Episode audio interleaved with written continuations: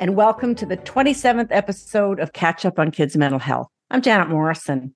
In this episode, I'm speaking with Dr. Barbara Fidler, who's a clinical psychologist with over 35 years of experience.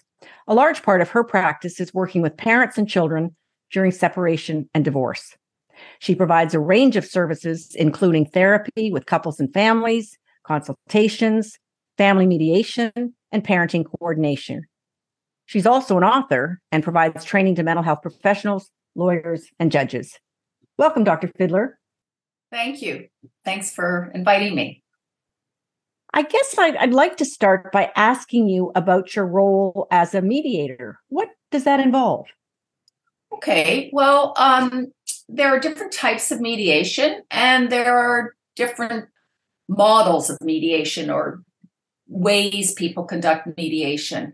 So for the most part, I work with separating and divorcing parents and sometimes their children to address their post-separation parenting arrangements. So there are different ways families might come in to see me or for different reasons. Sometimes they come because they're looking to develop a parenting plan. That's the document, the terms, the protocols that guide how they're going to conduct themselves in and around anything related to parenting. And we may develop a plan from scratch. We may revise an existing plan.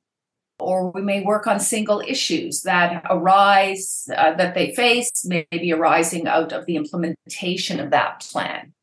A big part of the work is to facilitate a conversation between the parents that allows them to consider various options and make informed decisions.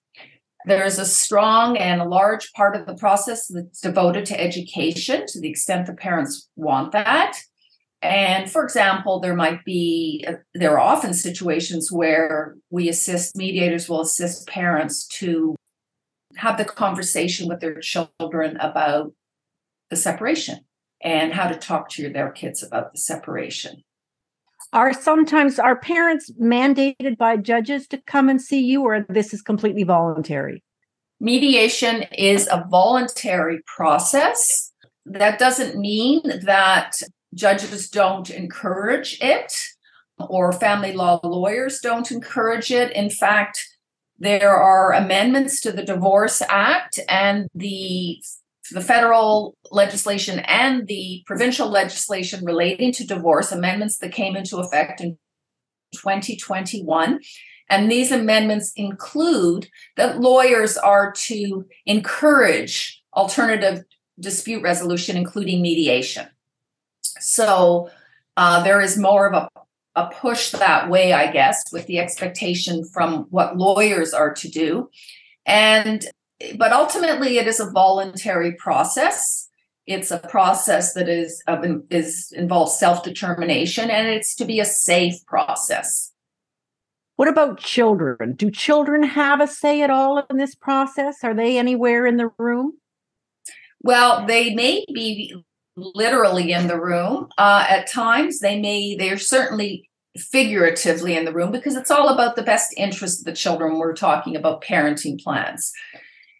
So not all mediators would have the skills to interview children because there are some mediators who are lawyers. There are some mediators that are mental health professionals that don't have the skills in interviewing children. And there are some mediators who are neither a lawyer or a mental health professional. So, lots of different people can hang out a shingle, and that may be something that parents want to look into. Is the mediator certified? What's the training that they've gone on, had? So as far as children are concerned, because I'm a child psychologist, I do have the training and skills to interview children. And it's not uncommon for me to interview or involve not the very youngest of the children. So there's something called child inclusive mediation, which actually includes the children being seen, met, and then to the extent possible, feeding back the information that children provide the mediator to the parents in a way that's an appropriate way. And then that can often help parents to settle when they hear the voice of their child. There is an expectation in the law that children, the voice of the child, that is their views and preferences, is one factor in the best interest test. And on top of that, we have the UN Convention on the Rights of Children that require that Canada is a signatory to, that require that all children have the right to be heard in some way or other in any of these proceedings, if their parents are separated in divorce or if there is some sort of situation involving a divorce or separation. Is there an age range? In terms of when children can be interviewed. Mm-hmm. Yeah. I mean, you can get to know a child through play and through other means, but typically we're not seeing children in mediation. There may be other processes that we participate in as mental health professionals where we see very young children, but in mediation, I would say like the lower age might be 8-ish, and for teenagers, it's very common for me to see them and interview them. But there is an expectation that children have the right to not only have their voice, but be given information. And that's, they, in one way or other, it might be through mediation, it might be through any other number of processes that parents can involve themselves in if they don't participate in mediation. Now, is there some reluctance on the part of children to voice a preference or to voice their views because they're concerned about the feelings of one parent or another? Absolutely. So there's risks and benefits to involving children. So we don't force children. So if a child doesn't want to be involved, that's fine. It's their right to say yes or no. Parents often will disagree about whether the child should be seen. It's a skill. How do you are the parents ready to hear the voice of the child?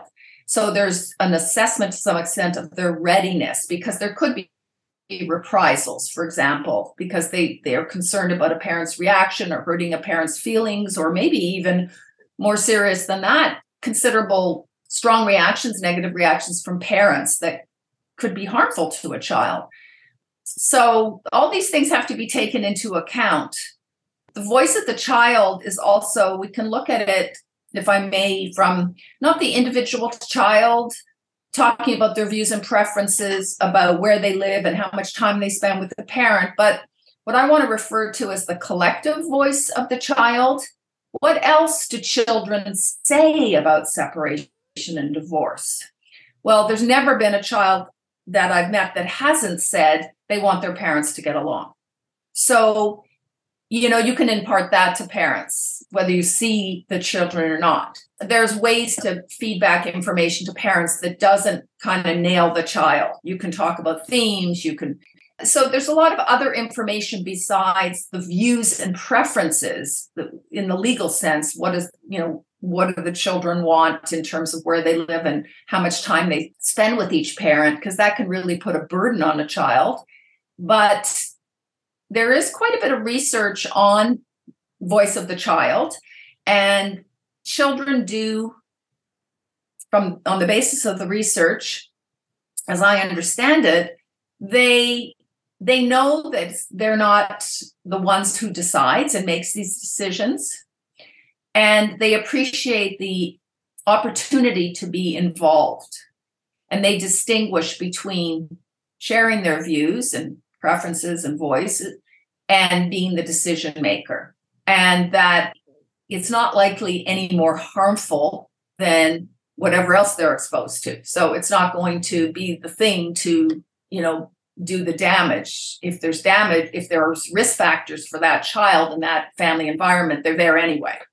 Right. So in terms of the process being binding or not, is mediation binding on the parents? Is that a part of what they volunteer for? They can consent to a process of mediation or arbitration that would be a binding process. with subject to appeal and various other ways and terms. But mediation on its own is not binding until it becomes an agreement that would be executed like a contract. So mediators should not, and by standards of practice and guidelines, would not be able to execute the signing of agreements in their office. They would develop in the end, a final agreement subject to the parents getting independent legal advice, which they're strongly advised to do. They don't have to, but it's the chance of the agreement not being enforceable is more likely if they didn't have independent legal advice. So then they would, through their lawyers, execute the agreement. So no, it's not binding. But once it's agreed to, it, you know, even in the office, and it could be considered an agreement, but typically only after it's signed and executed in the proper way. Right. Okay. And earlier you were alluded to one of your roles being to help parents develop a parenting plan. Can you talk a little bit about what's involved in that? When parents come for mediation, if you are a certified or registered or a mediator, you are required, per your standards of practice, to screen for suitability of mediation, to screen for specifically power imbalances and family violence. So when people come into mediation, before we get to the mediation proper, we have to screen. And you have to in order to do that properly, you must see the parents individually. Once they've gone through the screening, and there may be other reasons that it's not suitable. Once they've gone through the screening and they've been accepted, then you would meet to develop an agenda of items like, what are they coming for? Is it the whole thing, the parenting plan from the ground up? Is it a partial plan? Is it tweaking of an existing plan? Has it been several years and they need to make changes? So every situation's a little different, and you would develop an agenda. And mediation is a process of negotiation and making concessions and getting information, hearing from the mediator about options, discussing the ins and outs and pros and cons of different options. What do other people do? It's so important to parents to make informed decisions. And remember, it's a very emotional time. And so parents aren't necessarily always properly informed. And so I like to, really focus on that. And the parenting plan is really everything that relates to parenting arrangements. So it would include the following things like rules of engagement between the parents, communication protocols, the parenting time. So now with the new legislation I mentioned before, we refer to what was known in the legislation as access or visitation is called parenting time. Now, truthfully, we've been calling it parenting time for 20 plus years, but the legislation finally has caught up to us, thank goodness. And so we have the terms parenting time and parental responsibility, the latter being for decision-making, for being the major decisions that affect children's lives, where they go to school, major educational decisions, major medical or health decisions, decisions related to religion. And then there's all the day-to-day decisions. And there's many of those. And so the parenting plan that is the most comprehensive plan, will include parenting time, holiday time, who does the driving, the time of the transitions, extracurricular activities, how vacation periods are picked, like how do you pick your dates, protocols for any and all that might cause conflict, because the whole purpose of the parenting plan, and perhaps maybe better to have said this at the beginning, there are two primary principles or objectives of the parenting plan. In my view, one is to minimize parental conflict and protect children from parental conflict. And the other is to provide children with a meaningful relationship with both parents wherever possible. So we're looking at how decisions will be made, how major decisions will be made, what happens if the parents can't make those decisions together, will one parent make the decision, what will the Is there another method of for future dispute resolution? What about passports? What about notice about traveling, consent for travel? All of that, extracurricular activities, all of that. The more specific the plan, the less opportunity for misunderstanding and conflict. Absolutely. So that's exactly it. So, you know, many years ago, like you've mentioned, I've been practicing for a long time. You know, we used to see orders from the court that said reasonable access and, you know, shared decision making and, you know, this caused a lot of conflict for parents that are engaged in more conflict, which is a minority of all the parents, but it's still a large number of people. And it's the ones that we often see is the ones who have more conflict. So the more conflict, the more specificity in the plan to address ambiguities, loopholes. The parents can always vary the agreement by mutual agreement. So, I mean, the more detail, of course, the less spontaneity. And parents will object to that and flexibility. But you can always do that if you agree. This is like becomes the default if you can't agree. So there's a lot of parenting plans people had. I mean, we are better now. I mean, you don't see that kind of order anymore. You don't see that kind of mediated agreement that's loosey-goosey. But there's lots of things that come up that are common that cause conflict.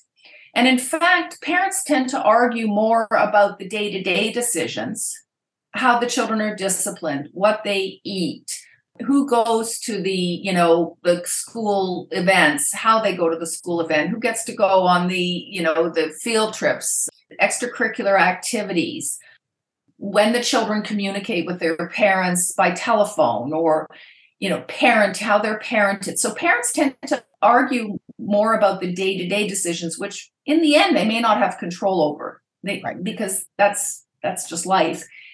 Then they argue about the major issues, like whether a child has surgery but parents do argue about that. Of course, we have our fair share of arguments about vaccination and other, you know, topics like that. So we want to try and make that customize the parenting plan for the family based on what they need, with a view to what should be in a parenting plan generally. And so there are categories of things. With the new legislation, the court expects parents to come to if you have to go to court, which hopefully you don't, but if you do, you have to come with your proposed parenting plan. And that's what they call it now. I see. In your experience, is there a part of the process or a time during this process of separation and divorce that is more difficult than others for children? Is it early on? Is it at the finalization when they're not going to be fantasizing that their parents are getting back together again? No, that's a really good question. I think, you know, if you're asking about the impact on the kids or the impact on the parents. I'm asking about the children. But that depends on the impact on the parents, right? I see. Yes, of course. Yes. So I can't say that it's harder at this age or that age or, you know, where, like, is the child, you know, 3 at the point of separation? Is the child 14 at the point of the separation when it starts? And then as the separation progresses, because it is a process and it does take some time. Every age and stage will have its own impacts, short and long term. And it will depend on many factors. So certainly, you know, so for example, very young children, you might see changes in their behavior, what we would call regressive behaviors, like changes in their toileting or sleeping or how they eat. Whereas kids get older, you see different kinds of behaviors. They may feel in a loyalty bind. They may be upset about having to move, various things. And teenagers then, you know, will have impacts because maybe they don't want to move back and forth. Maybe they want to stay in the neighborhood where their friends are. So it's really going to just depend on the sort of developmental stage the child's at. And in each of those stages, there are different accomplishments or different milestones. And so it's going to interface with that as well as the child, him or herself or their self, in terms of if they have special needs, what their personality is like, who they are, you know, how resilient they are, how vulnerable they are. It's going to depend on the amount of conflict the child was prior to the separation and during the separation and after the separation. Can you talk a little bit more about that in terms of how parents can be helpful to their children in terms of lessening their stress and distress? And I think conflict is obviously, right. I think you were beginning to talk about. Would you say more about that, please? Sure. One way to look at that is to think about different models of co-parenting. Cooperative co-parenting, there's conflictual co-parenting, and there's disengaged co-parenting. So parents are co-parents regardless of how they do it, right? And it's a way of looking at it in the language. So some parents think co-parenting means they share them 50-50 or, half time, but that's not what co-parenting means. If you have the child 10% of the time, 90% of the time, you're still co-parents. So you're going to have to, so I talk to parents this way, you can choose to be a good co-parents or bad co-parents. And there are different models of co-parenting. And that's really going to impact children's adjustment. So co-parenting, it's an additive co-parenting is best for kids. However, they can do really well with a disengaged kind of model of co-parenting. That's kind of what we were talking about before with that very detailed parenting plan where everyone knows where everyone's supposed to be when there's not a lot of wiggle room. And then there's the conflictual co-parenting that we know is really bad for kids. So it's much better to go with the disengaged model of co-parenting, a detailed parenting plan. And it's possible once you become disengaged, because it's a process. At the beginning of separation, it's difficult. It should start to ease up and get easier as you move through all the changes. It's possible that you'll get to a place of cooperative co-parenting from a place of disengagement. And it's more possible to achieve that than from a place of conflict, right? So you get some distance and disengagement, and then maybe you can get to the more cooperative. But if you don't, you can still have a business-like relationship with your co-parent and do lots of things to protect the children from your conflict. And I'm assuming that in terms of resilience, that the less conflicts, the greater resilience for children moving forward.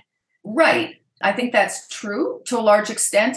It's also important to consider that we're not born resilient. And in fact, some adversity helps with the development of resilience. And resilience is really all about engagement.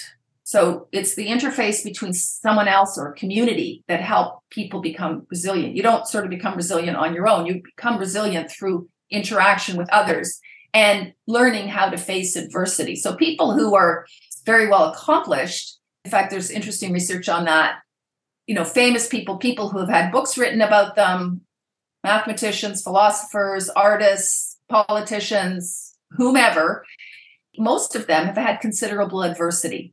So resilience comes out of some adversity, but there's like a tipping point. So, there's that sweet spot. If there's too much stress, there's too much toxicity, there's too much adversity, it's going to be hard to be resilient. If there's no adversity, then you won't develop any skills to really learn how to cope with adversity.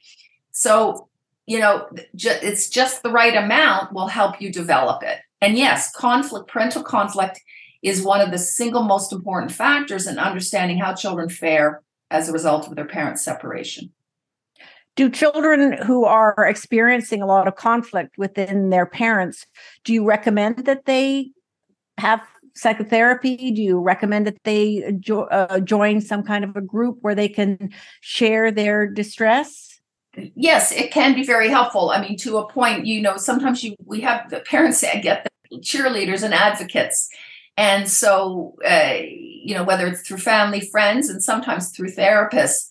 So I do think it's important for parents to get information and to even go for a consultation, about not only therapy for themselves to help them through the separation. Yes, that can be really important, but more also about, what do kids need? What does the research say about the impact of separation, divorce? What is a parenting? All the things we're talking about today and more. There's so much information, and you'll provide some resources, I understand, on your website where people can get information about parenting plans. And the parents need to inform themselves.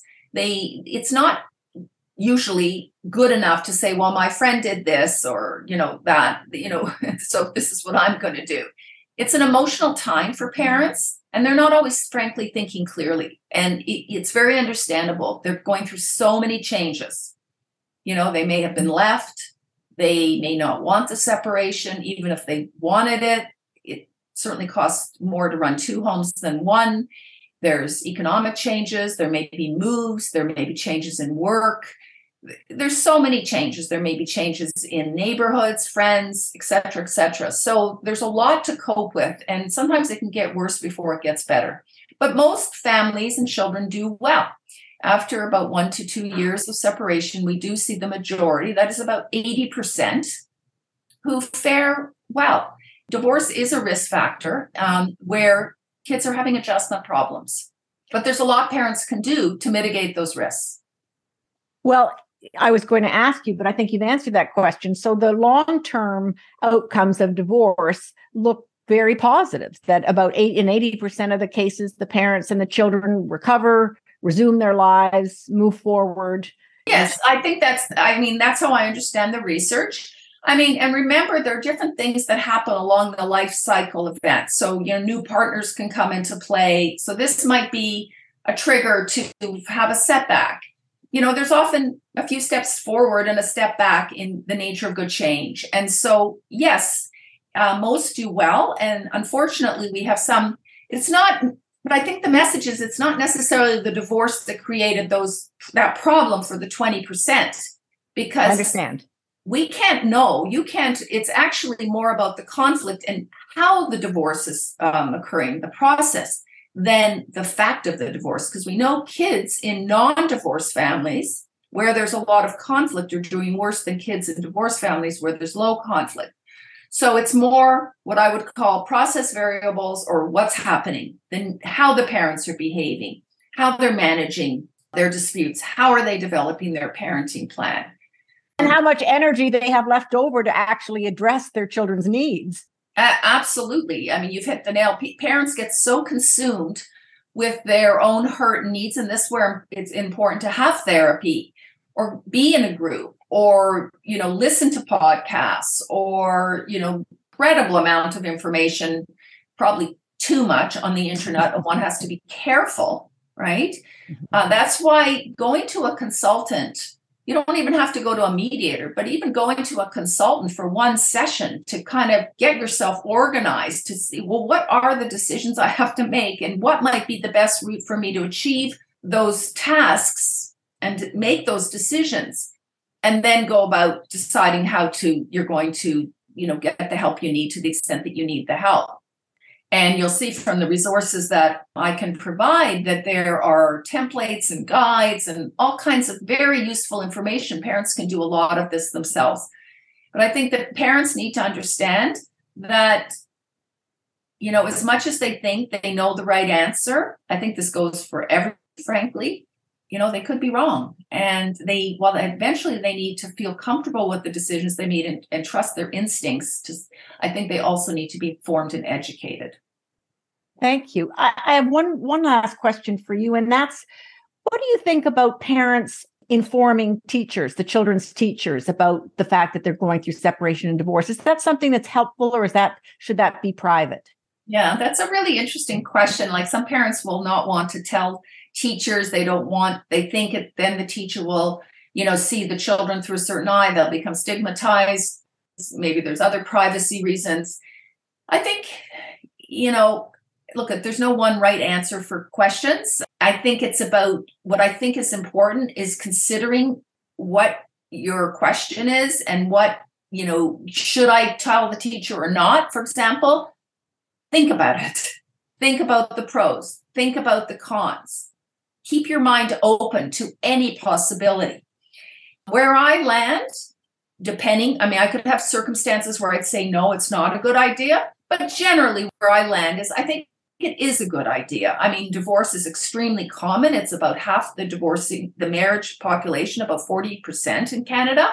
So it's a lot of people. It is very few schools and classrooms that don't have more than one family divorce. You do see it kind of in some neighborhoods, you see it less. it's interesting. But generally, it's certainly not, I don't think, the same stigma as it used to be, certainly when probably we were kids.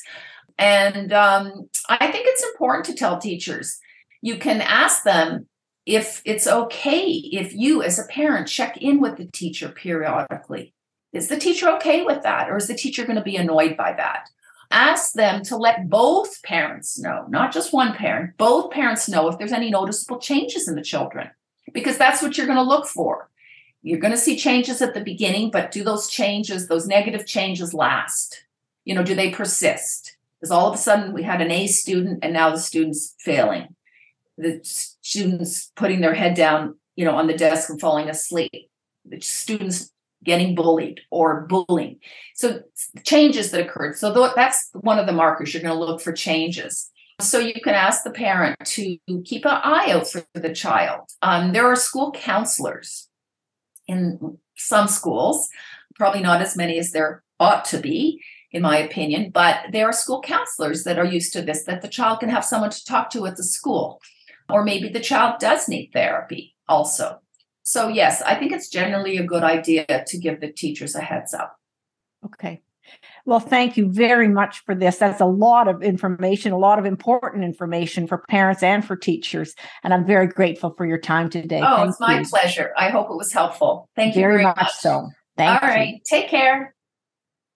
We certainly chose the right person to invite to talk to us about separation and divorce. Dr. Fidler has such enormous experience over the whole topic in terms of both her mediation and her work as a clinical psychologist.